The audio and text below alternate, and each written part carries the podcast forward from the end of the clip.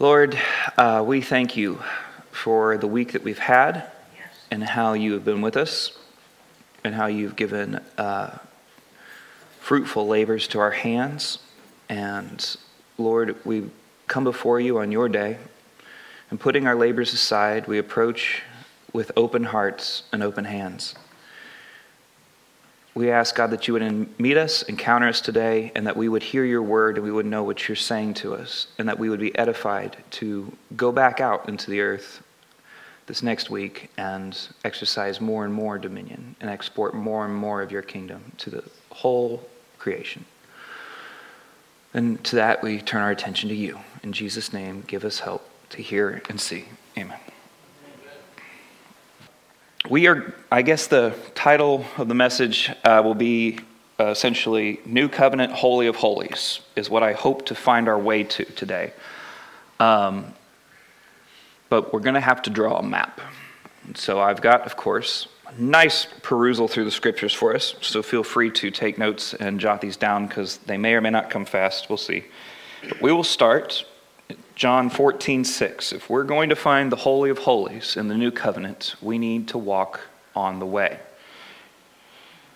Jesus said to him, I am the way, the truth, and the life. No one comes to the Father but through me.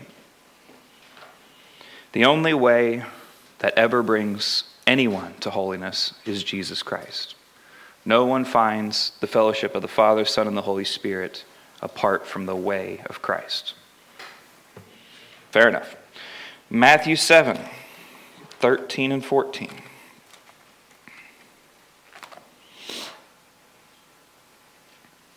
Enter through the narrow gate, for the gate is wide and the way is broad that leads to destruction, and there are many who enter through it.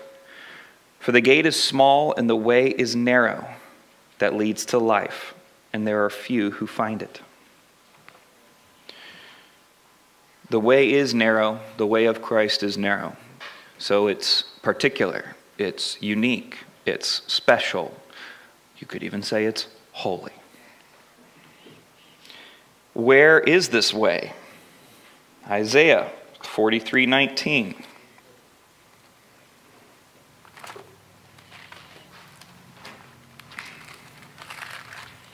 I'm using paper Bible today. Uh, Behold, I will do something new. Now it will spring forth. Will you not be aware of it? I will even make a roadway in the wilderness, rivers in the desert. The way is a new thing, this roadway. Isaiah 49 11.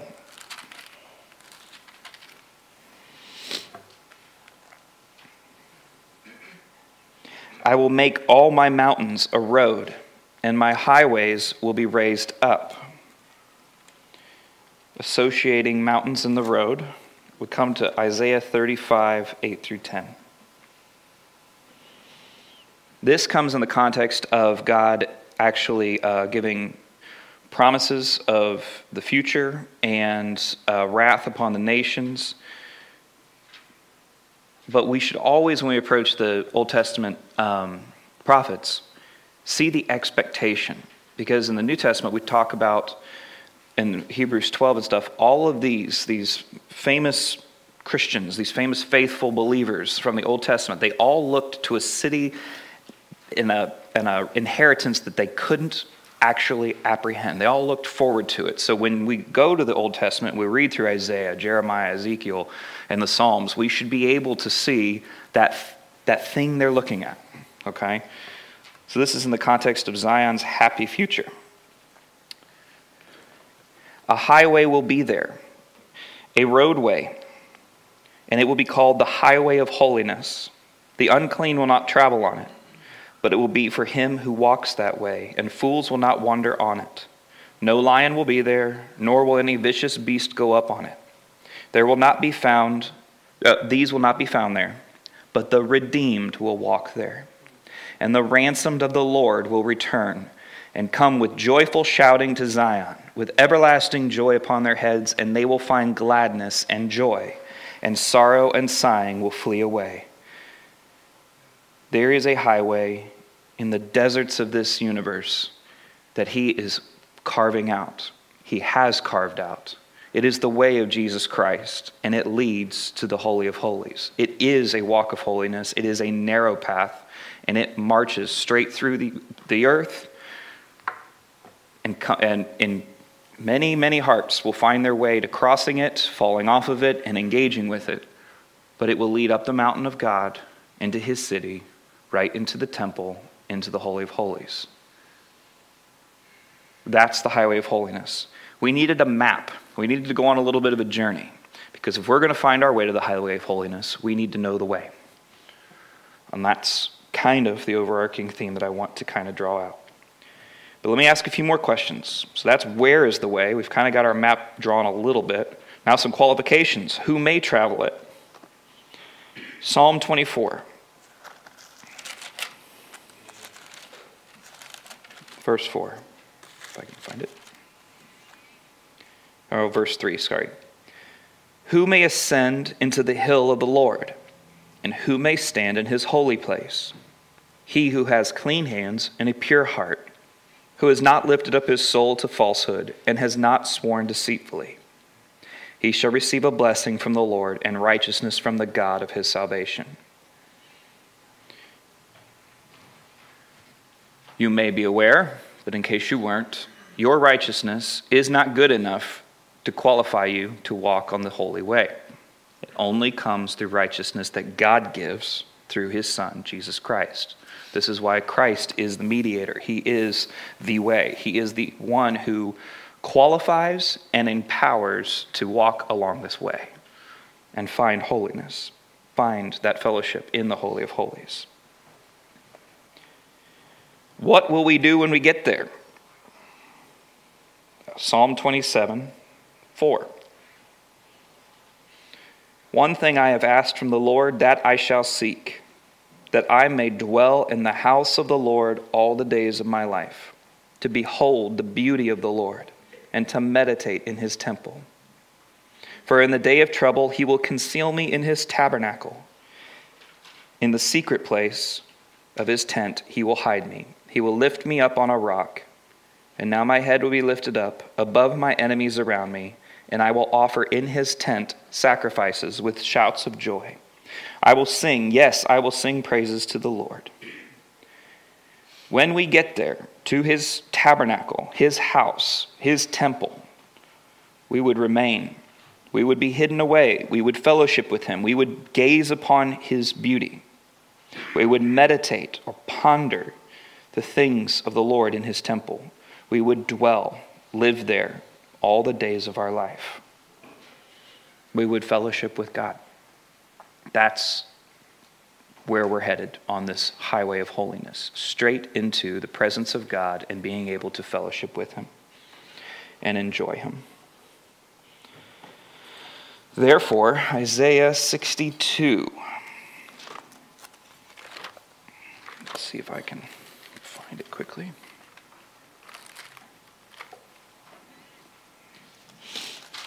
verses 10 through 12. Go through, go through the gates, clear the way for the people, build up, build up the highway, remove the stones, lift up a standard over the peoples. Behold, the Lord has proclaimed to the ends of the earth, say to the daughter of Zion, Lo, your salvation comes. Behold, his reward is with him, and his recompense before him and they will call them the holy people, the redeemed of the Lord. And you will be called sought out, a city not forsaken. Isaiah 62, 10 through 12.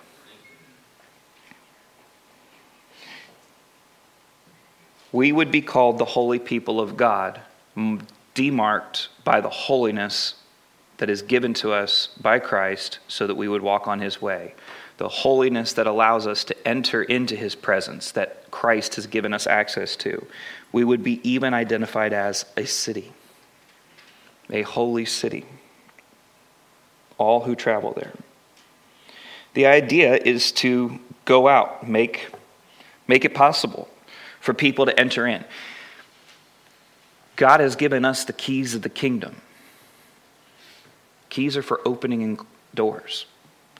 We are called to open the doors of the kingdom of God and all of the spiritual blessings in the heavenly realms that we have received in Christ. We are to open and release that to everyone around us. It's our duty and our obligation as people of the way. As people of the way, we take those keys and we open the door and allow people to come in and fellowship with God. We provide them with an encounter of the holy God of the universe. This is very much an aspect of evangelism that we have to consider if we're thinking in terms of evangelism and going into the earth and proclaiming the gospel. It is more than just a rote recitation of the word. However, that proclamation is indeed powerful and effectual and will accomplish everything that it is purposed for. But we have an expectation in our engagement with that proclamation evangelism that God would move that God, as we open up the doors by proclaiming the gospel, that God would come out, that people would walk up the roadway into the Holy of Holies and meet God, that out of the midst of that holiness, there would be a river of water, a river of life giving water that would flow from his throne and wash over the unbeliever. But what hinges with this flow and reception are doors, gates, that are unlocked with keys that we hold.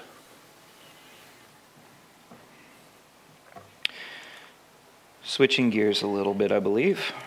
Isaiah 2, verses 2 through 5.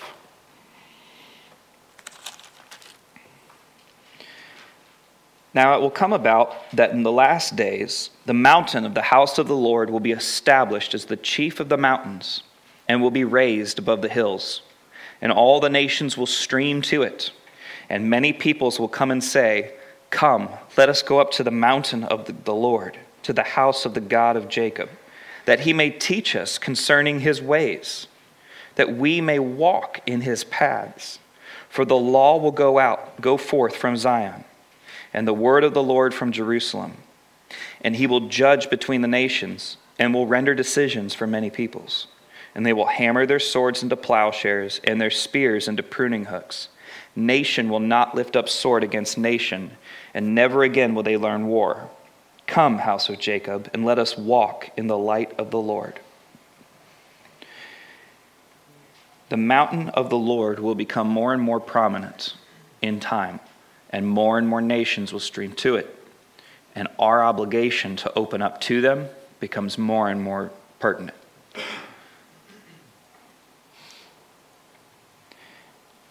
the law of God will go forth. His ways will be instructed. The culture of the kingdom would be imparted.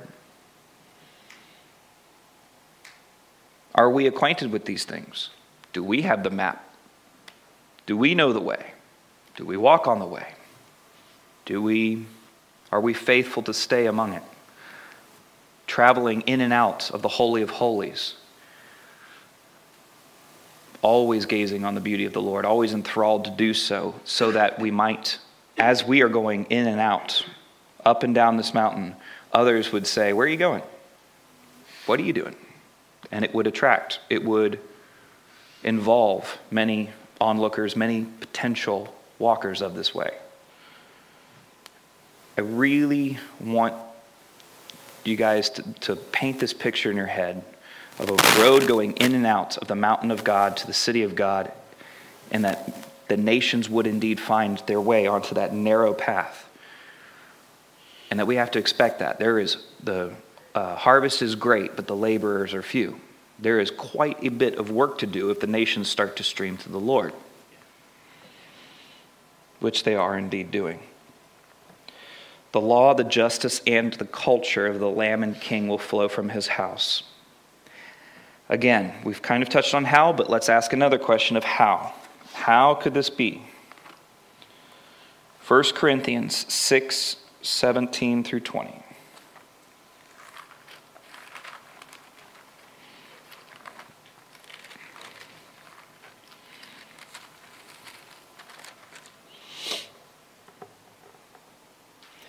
But the one who joins himself to the Lord is one spirit with him.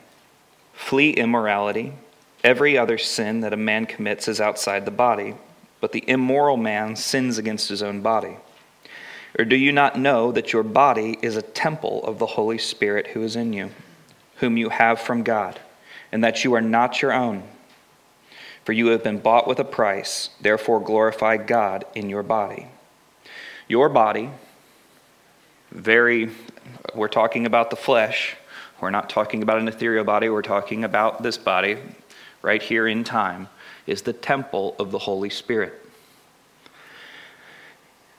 Therefore, be holy is the, is the exhortation, right? Therefore, put away your idols, put away your immorality, put away your um, anything that would uh, grieve the Holy Spirit and hinder or afflict the consecration to which this temple is actually called to.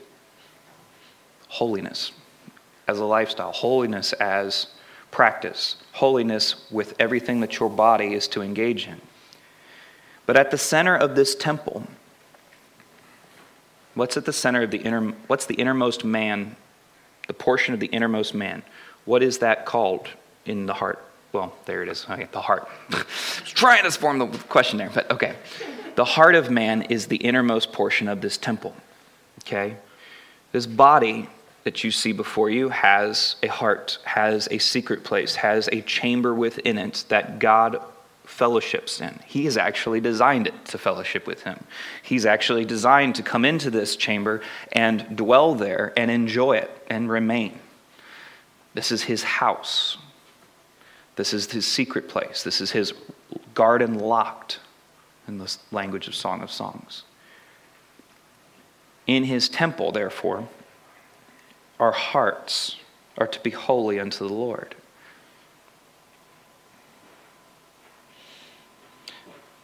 The Holy of Holies is in the center and at the heart of the new man.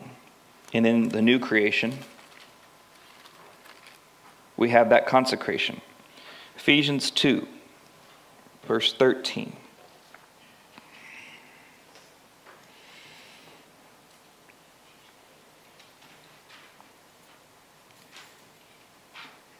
But now in Christ Jesus, you who formerly were far off have been brought near by the blood of Christ. For he himself is our peace, who made both groups into one and broke down the barrier of the dividing wall by abolishing in his flesh the enmity which is the law of commandments contained in ordinances, so that in himself he might make the two into one new man, thus establishing peace, and might reconcile them both in one body to God through the cross, by it having put to death the enmity. And he came and preached peace to those to you who were far away and peace to those who were near. For through him we both have access, our access, in one spirit to the Father.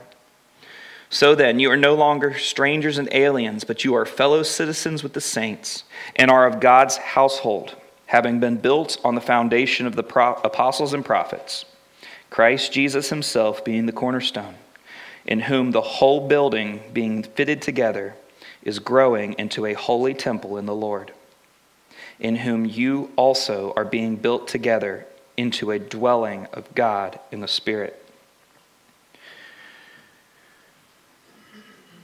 When God makes us new as individuals and our hearts become His holy place, His set apart secret place, His dwelling inside this body temple, we actually also have another reality of the corporate It's the contrast between the individual promises and the corporate promises.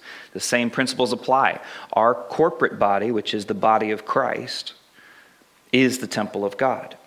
And when our hearts are in sync, when our minds are thinking in the same veins, when this one Spirit of God fills that level of unity, the Holy of Holies is made manifest in the earth in a way that the individual cannot do.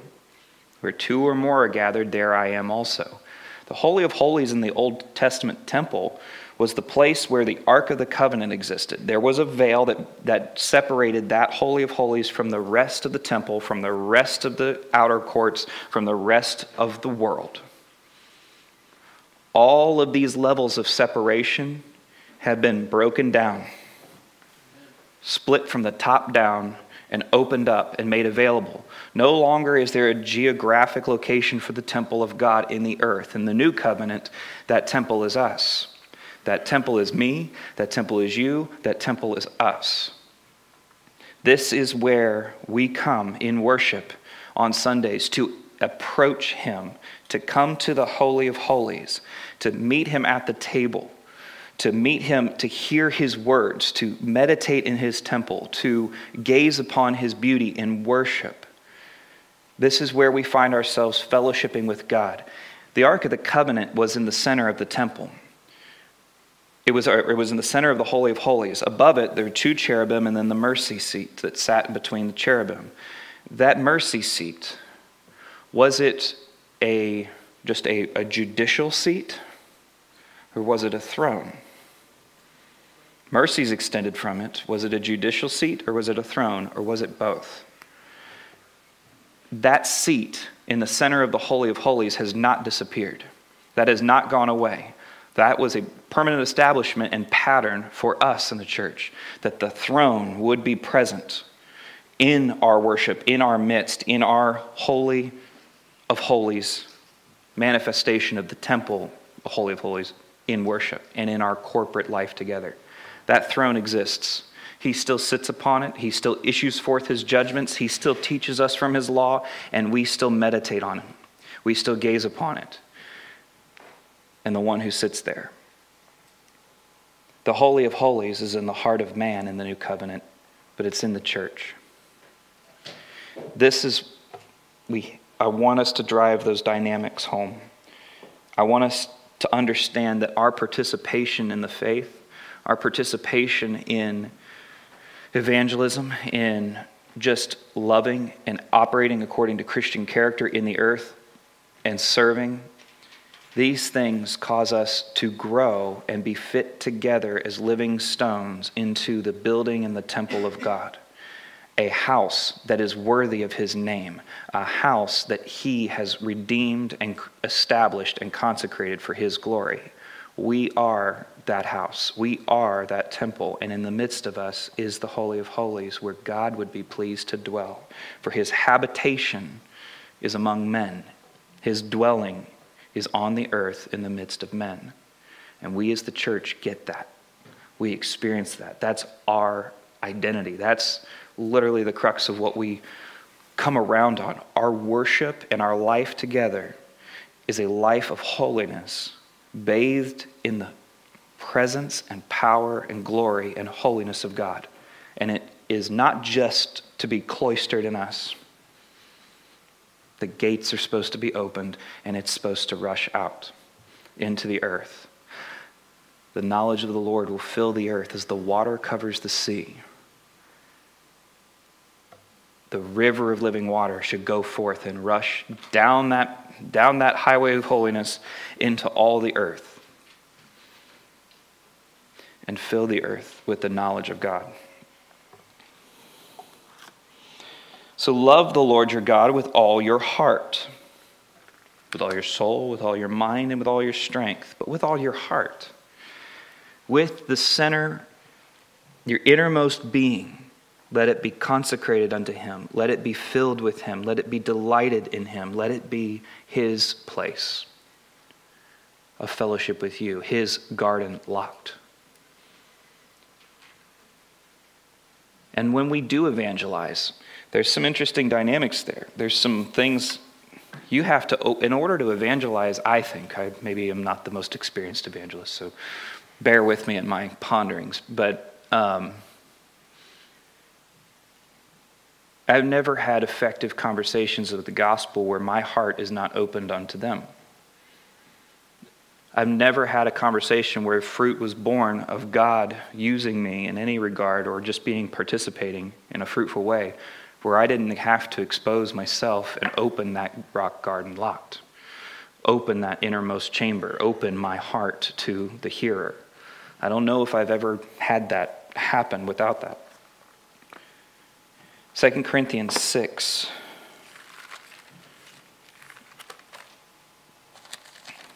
11 through 13. Our mouth has spoken freely to you, O Corinthians. Our heart is opened wide. You are not restrained by us, but you are restrained in your own affections. Now, in a like exchange, I speak as to children, open wide to us also.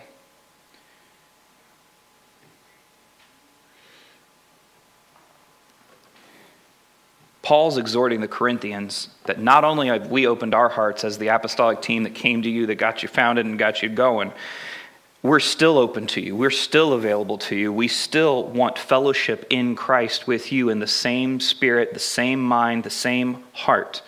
Open your hearts to us. Let us come in and let the, the fellowship of God flow into you as this apostolic team. Paul's the apostle, Paul's got his team, and they, they, they got the keys of the kingdom, they were employing them. They are unlocking hearts and calling men to open up. I think the uh, exhortation may be not in this one. Today is the day of salvation. When you hear of it, do not. There it is. The acceptable. That's it is, and it actually is in chapter six. I'm sorry, I should have written this one down before verse 6 1 And working together with him, we also urge you not to receive the grace of God in vain. For he says, At the acceptable time I listened to you, and on the day of salvation I helped you. Behold, now is the acceptable time. Behold, now is the day of salvation. Giving no cause for offense in anything, so that the ministry will not be discredited, but in everything commending ourselves as servants of God in much endurance, afflictions, distress, tumults, and all kindness and purity by weapons of righteousness and right hand, glory and dishonor. Open up your hearts to us, is what he's saying.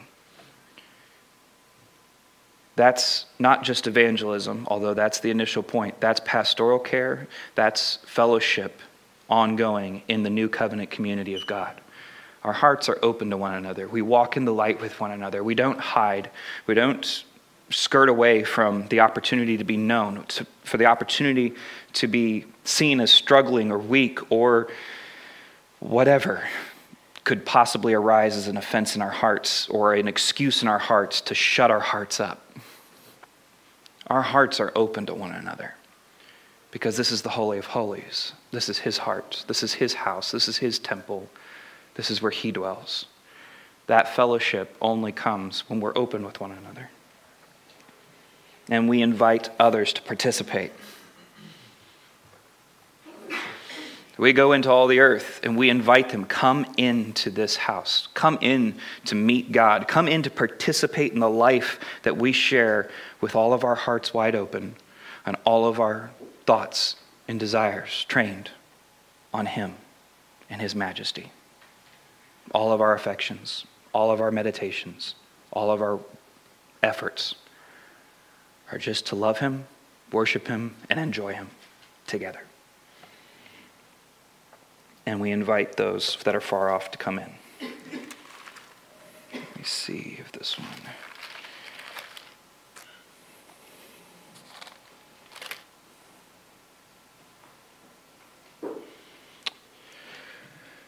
Okay. Ephesians 4 14 through 19. No, 14 for sure. Yeah, we'll just go through 14 through 16. As a result, we are no longer to be children tossed here and there by, wave and by waves and carried about by every wind of doctrine, by the trickery of men, by craftiness and deceitful scheming. But speaking the truth in love, we are to grow up in all aspects into Him who is the head, even Christ from whom the whole body, being fitted and held together by what every joint supplies, according to the proper working of each individual part, causes the growth of the body for the building up of itself in love. Every one of these hearts in this temple, in this Holy of Holies, has a working, has a gifting, has a supply which the rest of the body needs. It is indeed the job of those that are called and, uh, and purposed, and indeed every one of us, to help each other get to proper functioning with those gifts and talents. Until the proper working of those talents are going in each and every individual part, the growth of the body will not be unto the full maturity that it's intended. We cannot engage in that if the heart, we can't, I can't help you enter into the fullness of what God's calling you to and deposit it in you if your hearts are closed off, if our hearts are closed off to one another. We have to remain open to one another. We cannot callous our hearts up and close the doors and shut it up. We have to remain open even when it potentially hurts. We have to remain open even when we might be exposed as sinners.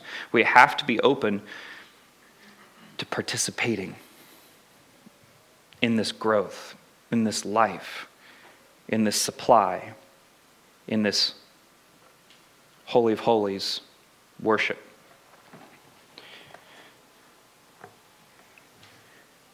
In order to gather in all the nations so that the body would reach its full potential, we have to get it right here, together, right now, and every day, and work through it, and continue to extend that to every person you come across. This is a very high estate. This is a very lovely place. This is the callings and gifts of God. We have that together. God has made it that way. He is the desire of the nations, and He walks in our midst. Let us open up our hearts. Let us have that map well, well memorized that leads straight into the Holy of Holies and help others walk on it. Help others enter in. Help others remain. Help others meet God and enjoy Him together with us. That's really all I have. So, but um, Lord, help us to appreciate what you've made, appreciate what you've founded as the chief cornerstone of this temple, of this house. Let us look at the church and see it as your delight because that's how you feel about it. That's how you think about her. She's your treasure and inheritance. We are your bride. We are your church. We are your temple. We are your house. We are your city. We are your family. We're your citizens. But we're also your lovers. Be pleased to dwell in our midst. Be pleased to purify us. And Holy Spirit, come and open our hearts both to you and to one another, that we may be built up in the true knowledge of God unto a mature man, measuring up to the full and complete standard of Christ. In Jesus' name.